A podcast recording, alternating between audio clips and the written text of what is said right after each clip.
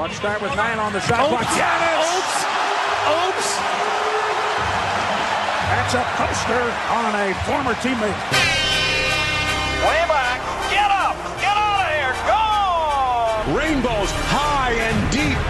Touchdown, Wisconsin! And this game is underway with a bang! This is where the La Crosse area gathers to talk Wisconsin sports. The Wisco Sports Show is on the air. Join in by phone or text at 796 2558. Now, here's Grant Bills.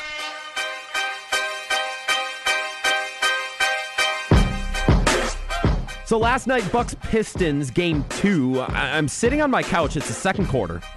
Sitting on my couch, I'm watching this game, and I'm thinking, man, I was, I was awfully cocky. I was awfully confident on my show today. I said it would take an act of God. It would take a miracle, divine intervention for the Bucks to lose one game in this series. And here I am.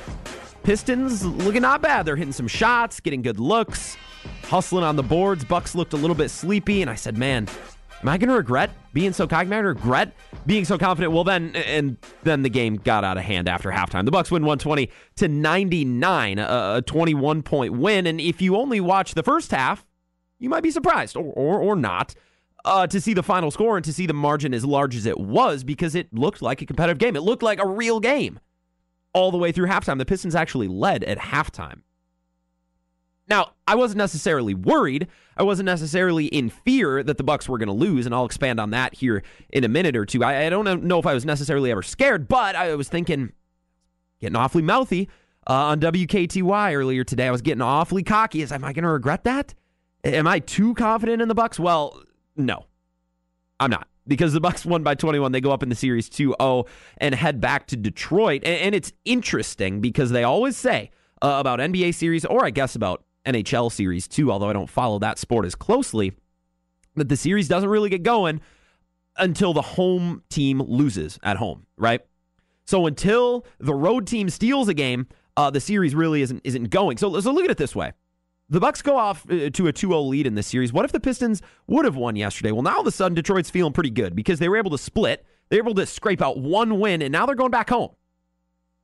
So home court advantage in the playoffs is nice. It's great. You get to start and end at home, but if you do falter in those first couple of games, the advantage swings right around to the road team. So the Bucks getting two very necessary wins to go up two to zero. As much as I think they're going to sweep the Pistons anyway, and I think if the Bucks did lose last night for whatever reason, like I said yesterday, by the hand of God, by divine intervention, that they would be fine and probably win the series in five. But nonetheless, they go up 2 0, 120 99, uh, a 21 point margin when all was said and done last night. This is the Wisco Sports Show presented by Play It Again Sports here on WKTY. If you want to get in touch with me, you want to talk Bucks, you can do so. 608 796 2558. We'll talk to Dave Carney. He will join me on that. Uh, mentioned five star telecom talking text line coming up at 5:30 because as confident as I am, as, co- as cocky as I am about this Bucks team, Dave still might have me beat. Uh, so we'll get his view coming up here in about 20 minutes. Yesterday in the first half, Pistons were doing a couple of things very, very well. They, they they're playing very high energy. They're bouncing around off the glass. They were doing a very good job rebounding, doing a very good job of doing the little things to just be annoying, to just be pesky. And, what they were doing a very good job of was getting just a little bit of penetration, getting their ball handler just a little bit downhill, and then they were getting those driving kicks, right? Guard would get into the paint and kick it out for a good shot. Now, the Pistons aren't the best team in the league. They don't have a ton of great shooters. They have a few. Luke Kennard's been pretty good. They didn't hit a ton of the threes, but they took a ton. In the first half yesterday, uh, the Pistons took 21 threes. 23, excuse me, 23 threes in the first half yesterday. That's, that's a lot. Pistons were heaving them up. And for the most part, they were hitting. Luke Kennard was uh, feeling it a little bit. Langston Galloway hit a couple of shots. Like the, the Pistons, they were shooting and they were keeping up with the pace of the Milwaukee Bucks.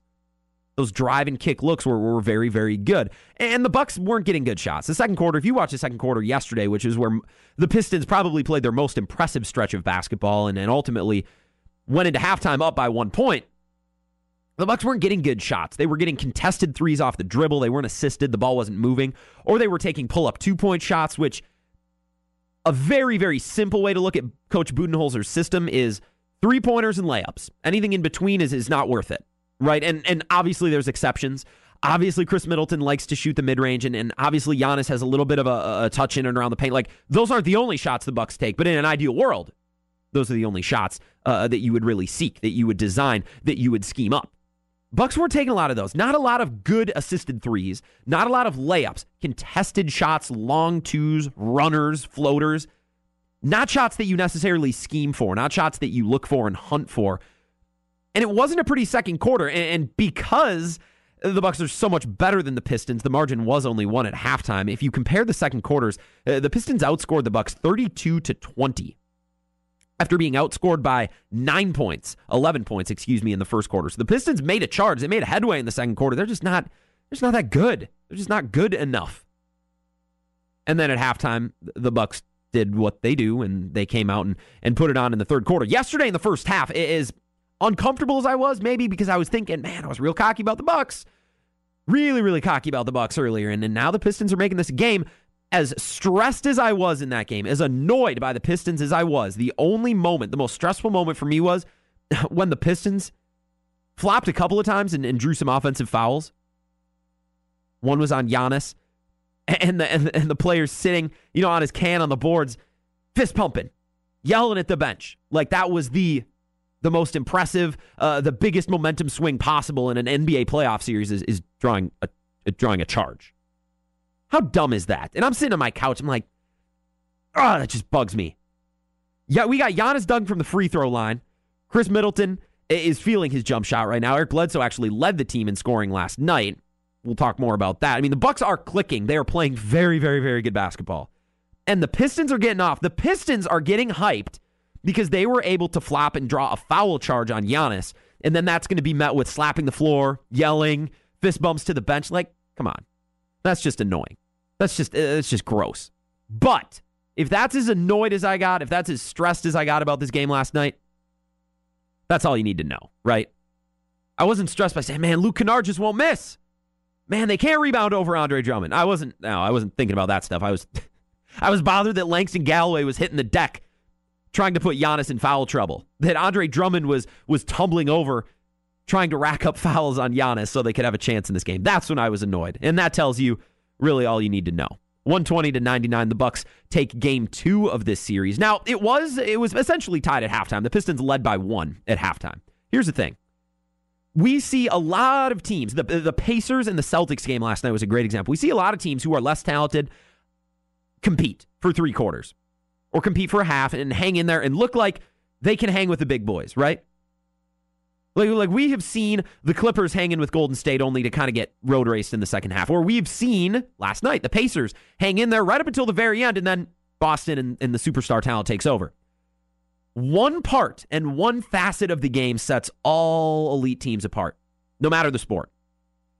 Sets all the elite, the really talented, these super successful teams apart. We've talked about this with the Bucks in the regular season. We've talked about this with the Brewers. We've talked about this with UWL basketball just a couple of weeks ago. All the elite teams do this. And we saw it big time last night, and that's why the Bucks pulled away in the second half. And I'll tell you exactly what I'm talking about. Coming up next, the Wisco Sports Show rolls on here on WKTY. I'm your host, Grant Bills. Don't go anywhere.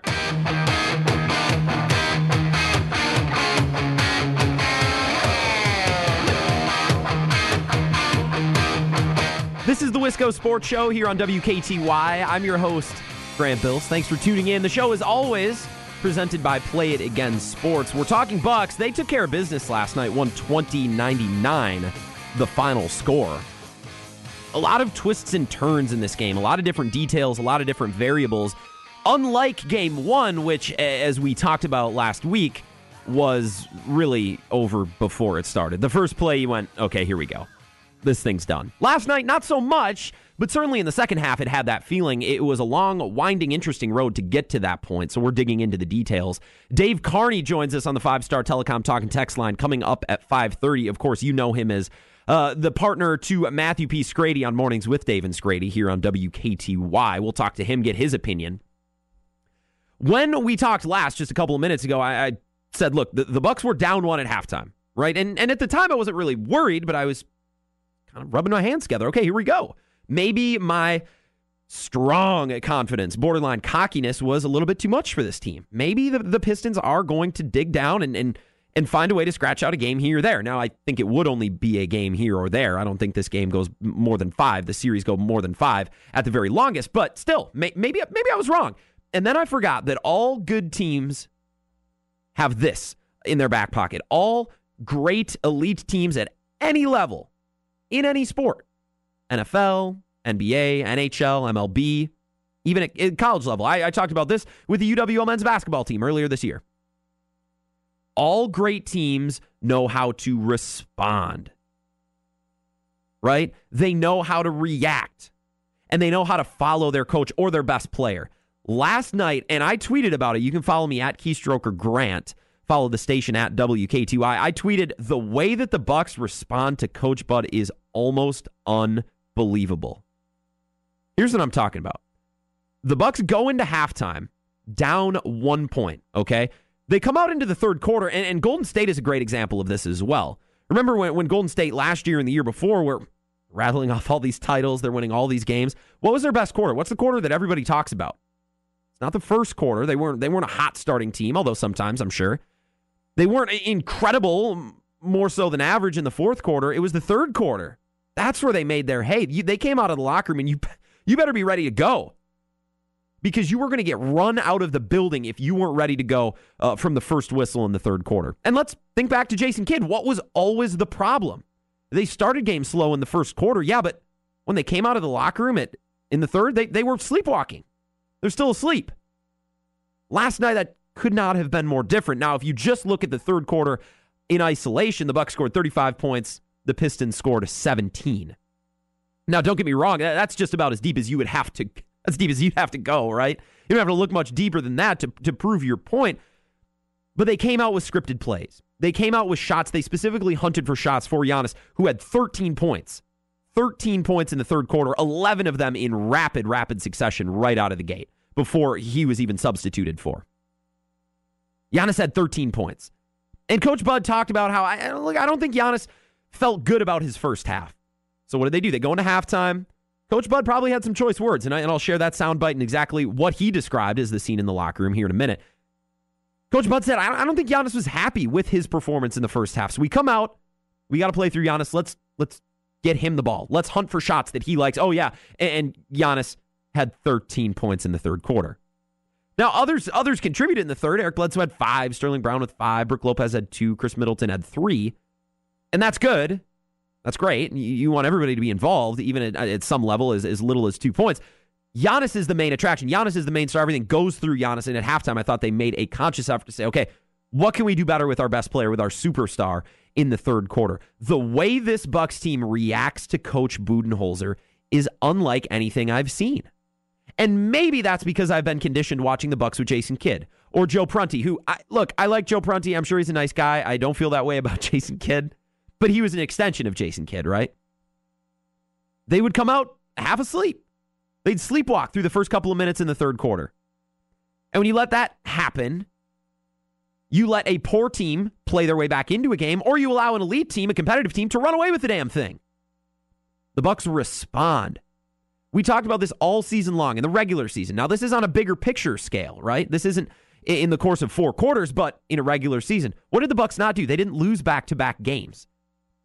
Because when they tripped up, when they lost, they reacted, they responded, they adapted, and they came back and they solved their problems and almost played motivated the next game, right? So take that idea and scrunch it into a four quarter contest, right?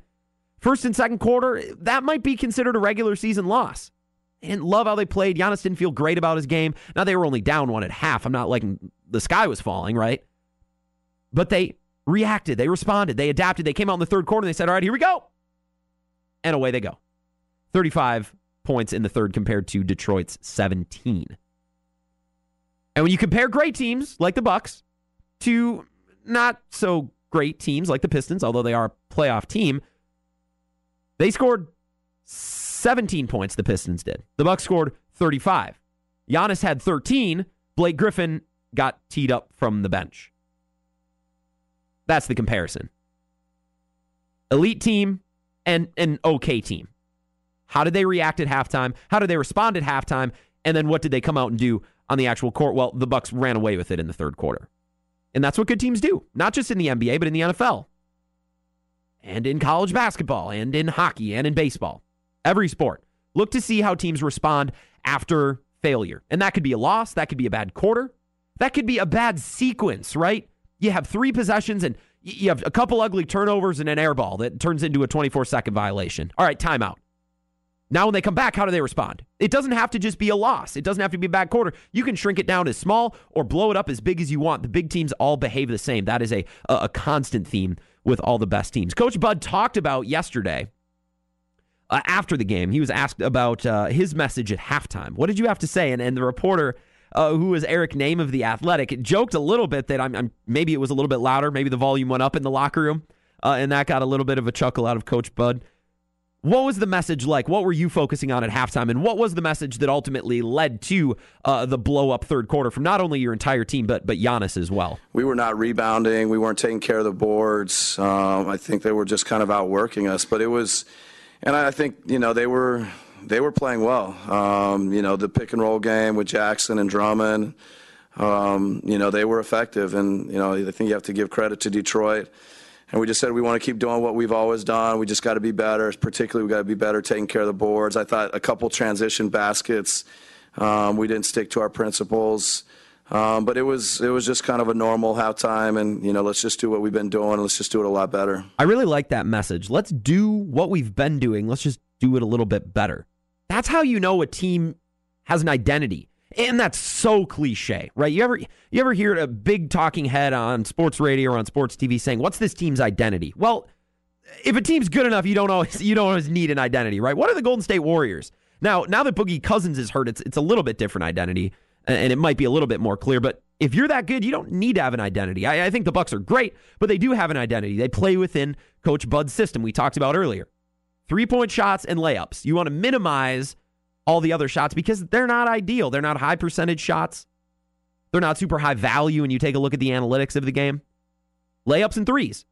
And that's what the Bucks were trying to get in the first half. The Pistons, for the most part, doing a pretty good job keeping them away from that. And Coach Bud says at halftime, look, we're we have the right idea. We haven't executed it. You, you guys know what the game plan is. You know what our identity as a team is. Go out and do it better. right? And that's exactly what they did. And I do think for for a moment, uh, the Bucks knew that they just blew out the Pistons by 35 in Game One, and in the first half, they probably didn't feel like they needed to come out and, run this thing like a track meet, right? And at halftime, they there was probably a, a slice of that team that said, "All right, all right, I guess we'll I guess we'll get going," right? It's like the the, the assignment at work that's uh, that's due on March 31st, and it's assigned in February. Like, all right, yeah, we'll get to it. I'll I'll get started on it, yeah, and then uh, here here we are on on March 28th and you're like, all right, I'll actually get it done. I'll actually get it into gear. Or use a UWL example, right? I got, I got a big paper assigned. It's due on April 1st. It's March 20th. Yeah, I can put that off a couple of days. Yeah, I'll, I'll get to I'll, I'll get to it when it comes. And I, and I think the Bucks do have a certain level of, of confidence and comfort in their ability and in also their identity and in what Coach Bud wants them to do, the way that they play offense, the way that they play defense, the way they run the floor they're confident in what they are. They they probably know. All right, the first two quarters, let's not get hurt. Let's not overdo ourselves here. We can come and win this in the second half. That's exactly what they did. Good teams show up in the second half, especially in the third quarter. The Golden State Warriors last couple of years have been a tremendous example. Go and look at their splits in the playoffs. Yeah, they might mess around with the team for the first two quarters, but when that whistle blows after halftime, here we go. And it's easy for that to sometimes slide under the radar because you look at the fourth quarter, you maybe look at how the game starts right away. Third quarter can sometimes get lost. A lot of times, you watch NBA playoff games, the winning team is taking that third quarter, is winning that third quarter. And a lot of times that'll tell you uh, who's going to end up winning the game. You, you, show me the third quarter, I can draw a conclusion on who's the better team and who, for the most part, uh, is coming out on top. The Bucks yesterday, 35 points in the third, Pistons 17. Giannis, 13 points in the third quarter, and Blake Griffin got teed up from the bench again. There's your comparison. There's the difference. Good teams do certain things well, like playing well in the third quarter, reacting and adapting and responding after a stretch of bad play. Pistons didn't do that last night. Up one at halftime, and as, as, as maybe as reluctant as I was because I I was on the show yesterday saying how the Pistons have zero chance. It's going to take an act of God for them to win a game, right? And here we are. Bucks down at halftime. I'm thinking, oh, maybe I laid down a little too heavy. Well, the Bucks proved me right. The Bucks proved a lot of people right last night, running away with this thing, 120 to 199. And we will wait now for Game Three, which will be on Saturday, and of course, we'll be right here on WKTY. So make sure you're hanging around uh, and enjoying Ted Davis, Justin Garcia, and the whole crew uh, as they continue through the playoffs. Hopefully, we're going to have a lot of more Bucks games. I was talking to my buck, uh, my boss earlier today as we're making the schedule and figuring out which games are going to be where. Hopefully, we got to schedule a lot more Bucks games here on WKTY because I can get used to this. This is a lot of fun. 120 to 99, the Bucks take a 2 nothing lead in the first round of the Eastern Conference playoffs. When we come back, I'm going to talk to somebody who is much more confident than myself and you know how I feel about this team. That's Dave Carney. Mornings with Dave and Scrady right here on WKTY. We'll get Dave thoughts on just about everything. Uh, from Blake Griffin getting teed up on the bench to Thon Maker's career, well, it might as well be over after what Giannis did to him last night. So we'll get Dave's thoughts on all that stuff on the Five Star Telecom Talking Text line when the Wisco Sports Show returns with me, your host, Grant Bills, right here on WKTY.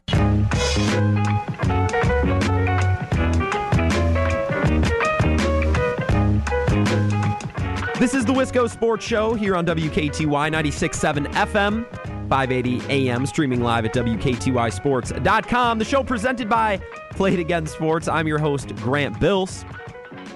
Thanks for hanging out. We are reveling in, celebrating uh, the Bucks' game two victory last night, 120 to 99. And I, look, I love when the Bucks blow teams out like this. I absolutely love it. It's fun to watch. It's great for fans. It's great that the team is playing this well. But when I got to come on here and talk about this game and, and try to talk about it in detail and break it down and, and basically do more than just wave pom poms, it gets difficult when they're winning by this much.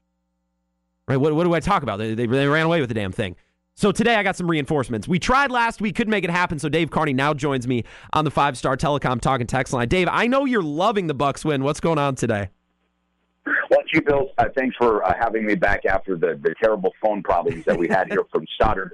Turned out that wasn't our phone problems, but a utility button problem, and I'm glad to be here uh, to, to get this thing out. It, Grant, listen, been hearing your show this afternoon. Great job because you're you're trying your best to make it seem like the Pistons are indeed a threat to win a game, which they're uh, essentially not. I'll give you one of the, the good points of the game for the Pistons, and I had to do some research to this. Bruce Brown, you ever heard of him? I have not.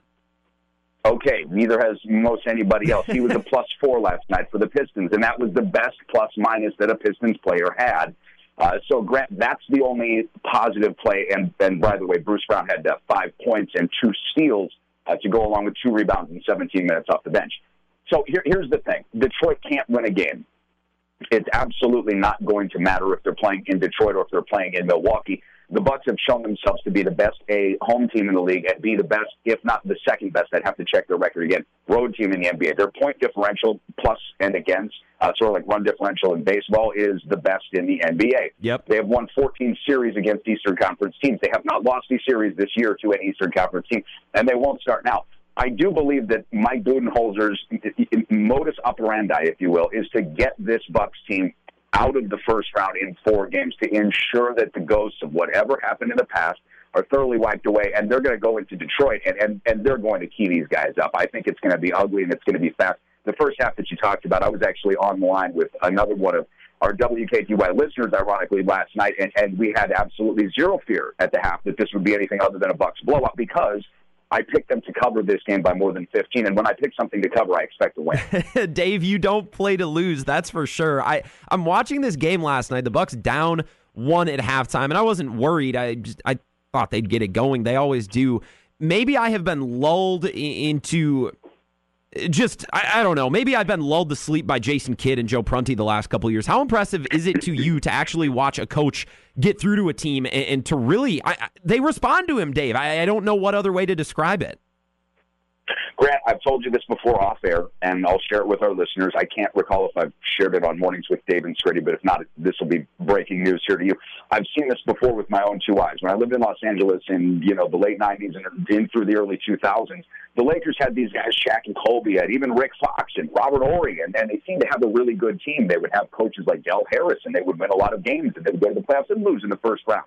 And then Phil Jackson came, and immediately they won three straight championships. Now, I'm not suggesting that Milwaukee is built right now, today, on the 18th of April, to do that.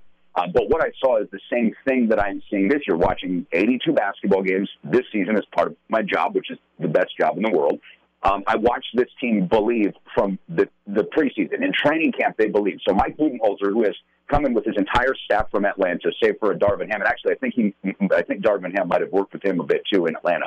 Um, this staff has come here to Milwaukee and installed in this team a belief that not only A, can they compete in the regular season, um, Grant, but B, win a championship. When you have Giannis Antetokounmpo, who on an off night is a plus 16 with 26, 12, 4, and 2 blocks, you know, playing 30 minutes is, is you know, maybe not even the best player on the court. I mean, this is a really scary team. And so what the Lakers did is what the Bucks are doing. They beat everybody handily. Now in LA, you got all the credit because it was Los Angeles, and the national media talked about it. So part of what you're hearing yourself go through is is a fatigue that I think Wisconsin people have because we don't get the credit outside of generally the region for being dominant, except for the Packers, which is an international brand and they're recognized and respected, you know, globally.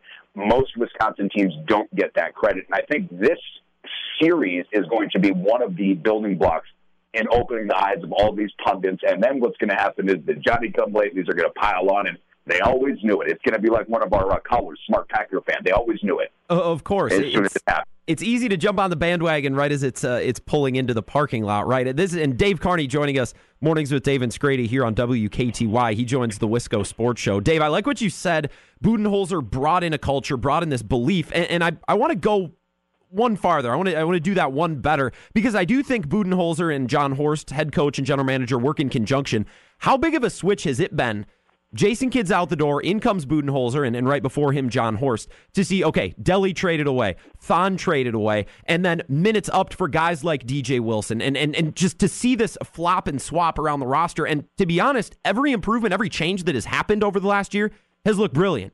Have you, and no more so than Thon Maker because he has been a nightmare the last two nights. Have the Bucks done any wrong the last year or so? I, I'm really, really impressed it, I can't objectively say no it, because it would take some absolute fact finding to make that sort of a case. But Grant, I'll tell you, we talked to Peter Feigin, who's the president of the Bucks, on the show a couple of months back, and you can find the archives on WKTYSports.com. It's the Overtime podcast. But we talked to Peter Feigin, and, and I brought up the fact that Jon Horst has done a masterful job with this roster this year. And, and he said, Grant, that Jon doesn't get the credit he deserves when you look at the Brook Lopez sign, now Brook Lopez had a, seemingly quiet game last night, right? Eight points, six boards, but he was plus 27. Grant, and what that means for our listeners that are uninitiated, that in the 34 minutes that Brook Lopez is on the court, Brook Lopez was essentially the most effective player by virtue of a statistical measurement similar to what they do in baseball, right? This analytics game. Yeah. That's a guy that, that signed for $3 million. Okay, he played a career low with the Lakers last year probably should have stayed out there if LeBron wanted to get shooters. I'm super glad that he came here to Milwaukee. That's the kind of signing. When you look at what Bledsoe did, signing for less than. No, you, you can't objectively look without being uber critical. And I guess you could say this. Tony Snell's a nice player.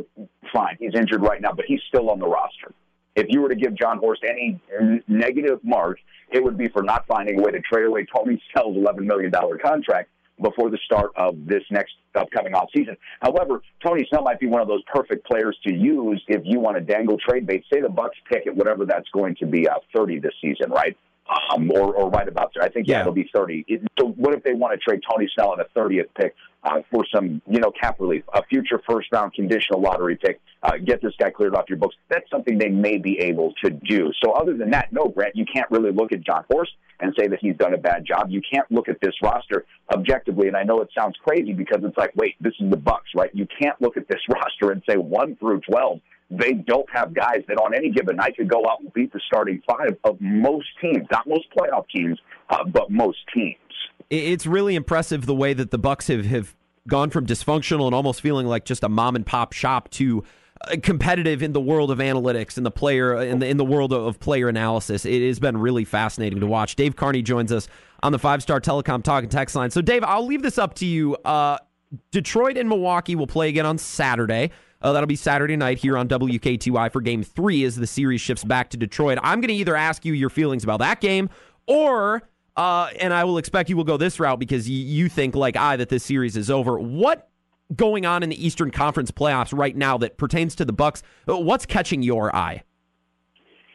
Okay, So as pertains to the Bucks, yes, I do think a the Pistons game or Pistons series, excuse me, is going to be a sweep. And we had a poll question to that effect this morning, and I think even right now there's still uh, votes coming in. It, it's mostly in favor of Bucks winning in four or five games is is is second. But I think 64% plus are saying four games, and I'm with them. Uh, I don't worry about Boston. I know that sounds trite because Boston's supposed to be on paper a very good team. They can't score 100 points against the Pacers, and the Pacers were up both games Yeah. late in the game. Okay, now Boston ends up closing out, but there's no Victor Oladipo for Indiana. I give Indiana a, a, a ton of credit for how they've been able to shut down the bigs uh, of Boston. So Boston to me is not a threat. I'm sorry, with the Bucks having home court, that's not a threat. You, you have to always wonder about what Toronto will do. They got stung in the first game by Orlando, and that was a fluke. I mean, if you will, I mean Orlando hung in there, and, and credit to the team but you have to wonder about that particular team being that they're, they're the two seed. So if they make their way through to the conference finals, that would be the Bucks' opponent. Um, ultimately, though, Grant, I, I really don't. And I know you you came on the show today talking about you're super confident. You know, there's nobody more confident than me Yeah. in this Bucks team. I don't think they're beatable. When you've got Pat Connaughton, who was a throwaway player, uh, playing 31 minutes last night, going for 18, 9, 3 assists, and four block Four shots. blocks. Grant four block shots. The swagger of George Hill, who does not have to score, but four points to dish out five assists. I mean, these are savvy playoff veterans. Having Pau Gasol, a two-time NBA champion and a guy that's made it to the championship three times in a row. Okay, Kobe and he nearly had a three-peat. You know, people forget about that too. This guy's over there talking to DJ Wilson, he, talking to Tim Frazier, talking to Malcolm Brogdon, and talking to Khris Middleton, and talking to Giannis. Right? I mean, how important is it for Giannis, who is the most selfless superstar in the league? So ultimately, the, what concerns me is the the Bucks getting injured. Right? Like, so we've seen Malcolm Brogdon go down. We saw what Nikola Mirotic went through. Um, if the Bucks get injured and key positions start to not be available for this team, then ultimately they could find themselves out of ammunition. But I am thoroughly impressed by the way that some of these guys, like Tim Frazier, who made the playoff roster, uh, like Pat Connaughton, who has really been just such a, a, a tremendous surprise, what they've been able to do gives me great hope. It's been really impressive, Dave, and I hope to talk to you again uh, about it long into the playoffs. I'm hoping we got a lot more games to, to talk about and to have here on WKTY. Dave, enjoy your Easter weekend. Thanks again. Dude, fear the deer, baby. Fear the deer. No better way to leave it. Dave Carney for Mornings with Dave and Scrady joining us on the five star telecom talk and text line here on the Wisco Sports Show. I, Dave might be just about as confident in the Bucks as anybody who I have talked to, and I love it. I feel the same way, but I also almost feel a sense of responsibility to myself to keep my expectations down, to keep my hopes down. Because, man, if this team uh, trips up, especially before the Eastern Conference Finals or, or before the NBA Finals, man, I'm just going to be crushed. So I'm, I'm keeping my my my level head. Uh, I'm keeping calm, and, and Dave's willing to, to put it out there, so I appreciate it. Once again, Dave, uh, Mornings with Dave and Scrady. You can hear him. He'll be back tomorrow, 6 a.m. Uh, with Matthew P., and I'm sure they'll be talking plenty about Game 3, which is coming up on Saturday as much Bucks as we've talked today, and I've had a ton of fun because this team is a ton of fun, and the playoffs are, well, this is my favorite time of year. I do want to talk about something else, and that's the Milwaukee Brewers. They haven't played since we've talked last. They had a 1240 game yesterday. They have a, a day with the Dodgers tonight, which is uh, shortly removed after playing them right before St. Louis. I I don't necessarily want to talk about this game. I- I want to actually continue to talk about Corbin Burnes because I was asking myself a question earlier today. And I really can't find the answer. Maybe you can help me. 608 796 2558, the five star telecom talk and text line. Love to hear from you. When we come back, this is the Wisco Sports Show presented by Play It Again Sports right here on WKTY.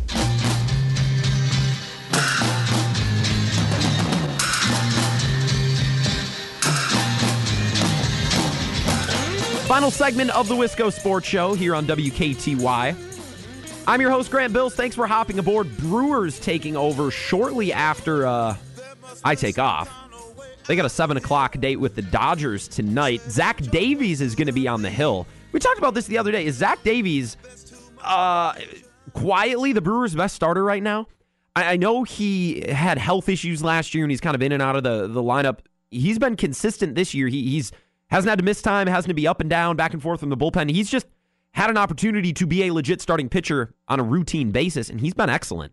So I, I know the other day I, I talked how I was excited. I thought we were in for a good Corbin Burnes game, and I was wrong. A couple weeks ago, I, I was just jacked to see Freddie Peralta, and he went out and you know, lady, you know what, right on right on the pitcher's mound. So I, I guess I won't get out over my skis, but Zach Davies is pitching very well right now. We'll see if that continues tonight. Uh, Brewers Dodgers uh, shortly after seven o'clock. We'll start right here on WKTY. Here's my question, and it's about pitching, not just about Zach Davies, but to set the scene. The Milwaukee Brewers went into this year knowing that their starting rotation was going to be Jhoulys Chacin, Zach Davies, Brandon Woodruff, Freddie Peralta, Corbin Burnes. Okay, five guys. Five man starting rotation. Three of them uh, are somewhat of a wild card. You act, you love the upside, but none of them have been starting pitchers opening day uh, to playoffs before. They, they, most of them have seen time, except for Corbin Burnes, in and out of the starting lineup or in the bullpen. So you know they have the ability. You're not 100% sure how it's going to turn out, but you like your odds. The Brewers are obviously confident, right? We talked all season long about how the Brewers, once again, are more confident in their own talent in the organization and, and on the roster than the rest of the, the, the MLB is, right? And their fans are, and the media who covers the team and talks about the team are. Because all offseason we heard, well, Dallas Keuchel's out there, you go get him. You could re-sign Wade Miley, which I really, really wanted. I thought that would have been great. But the Brewers are like, man, we're good. We're fine. You might not be confident in Freddie Peralta and Brandon Woodruff, and you might not think Brandon uh, Corbin Burnes is a surefire thing, but we do. We have confidence in our guys. Doesn't matter what everyone on the outside says. And then last year that worked out for him because they liked what they had in Jhoulys Chacin. And we were like, okay, like, you should be a nice piece. And he turned out to be the team's ace. So the Brewers have, have had luck letting it ride with guys in the organization and not going out and spending trade capital or spending free agency money on other starting pitchers, right? They could have brought back Wade Miley. They didn't. What about Gio Gonzalez? He, that's an option. They didn't bring him back either. Brewers liked the guys that they had in the rotation. But once you start to do the math, once you start to think about it, I don't know if this was the perfect move. I don't know if this was calculated. I don't know if this was thought through. Or maybe it was, and the Brewers just didn't care.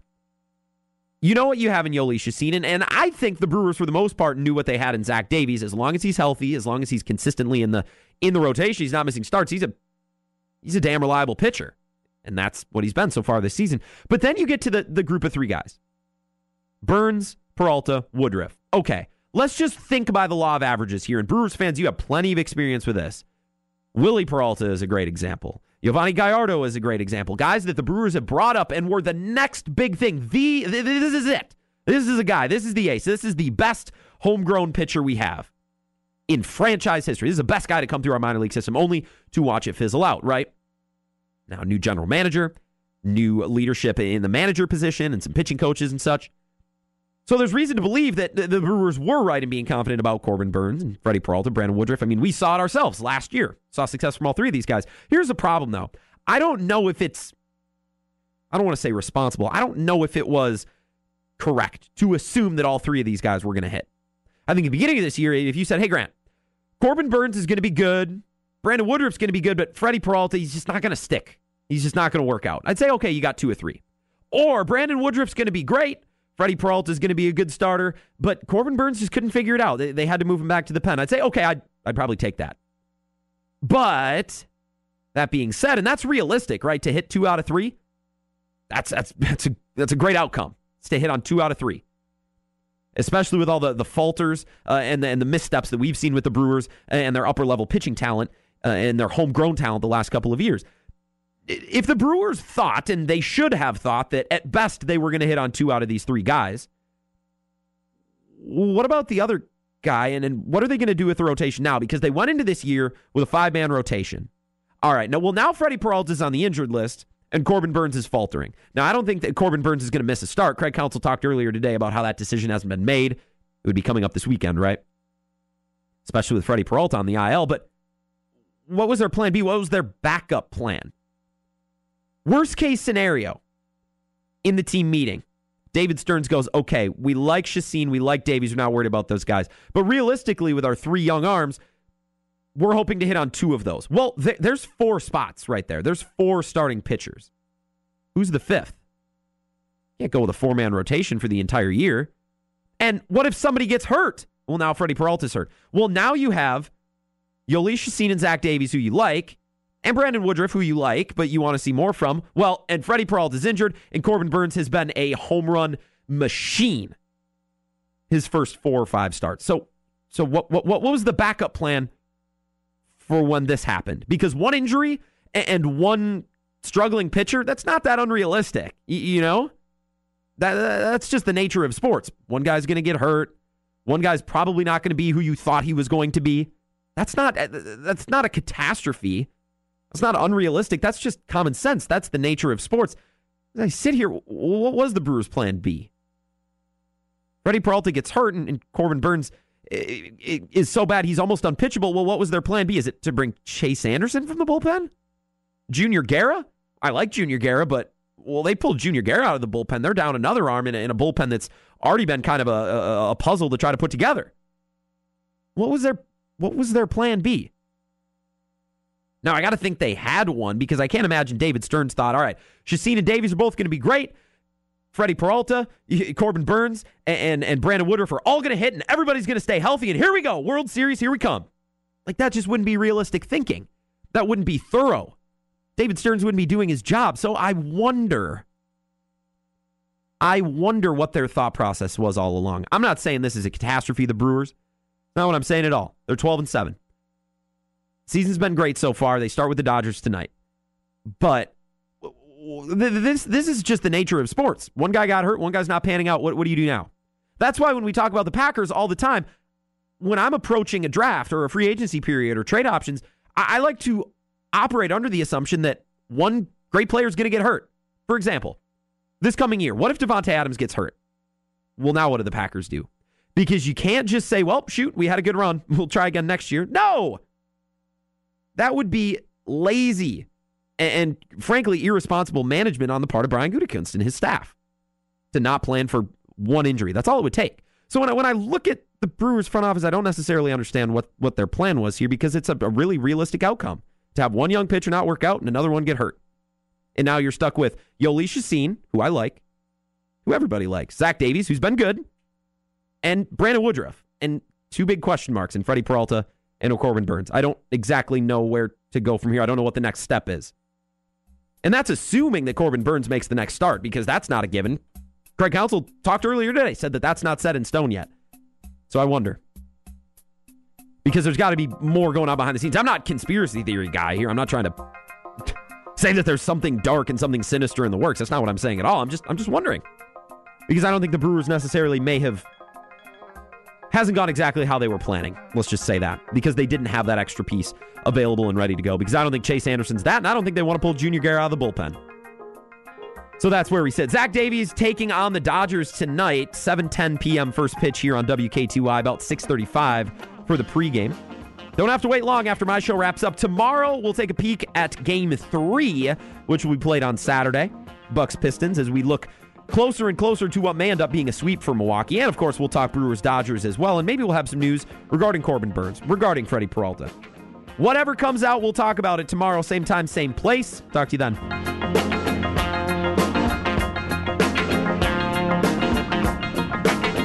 Menards.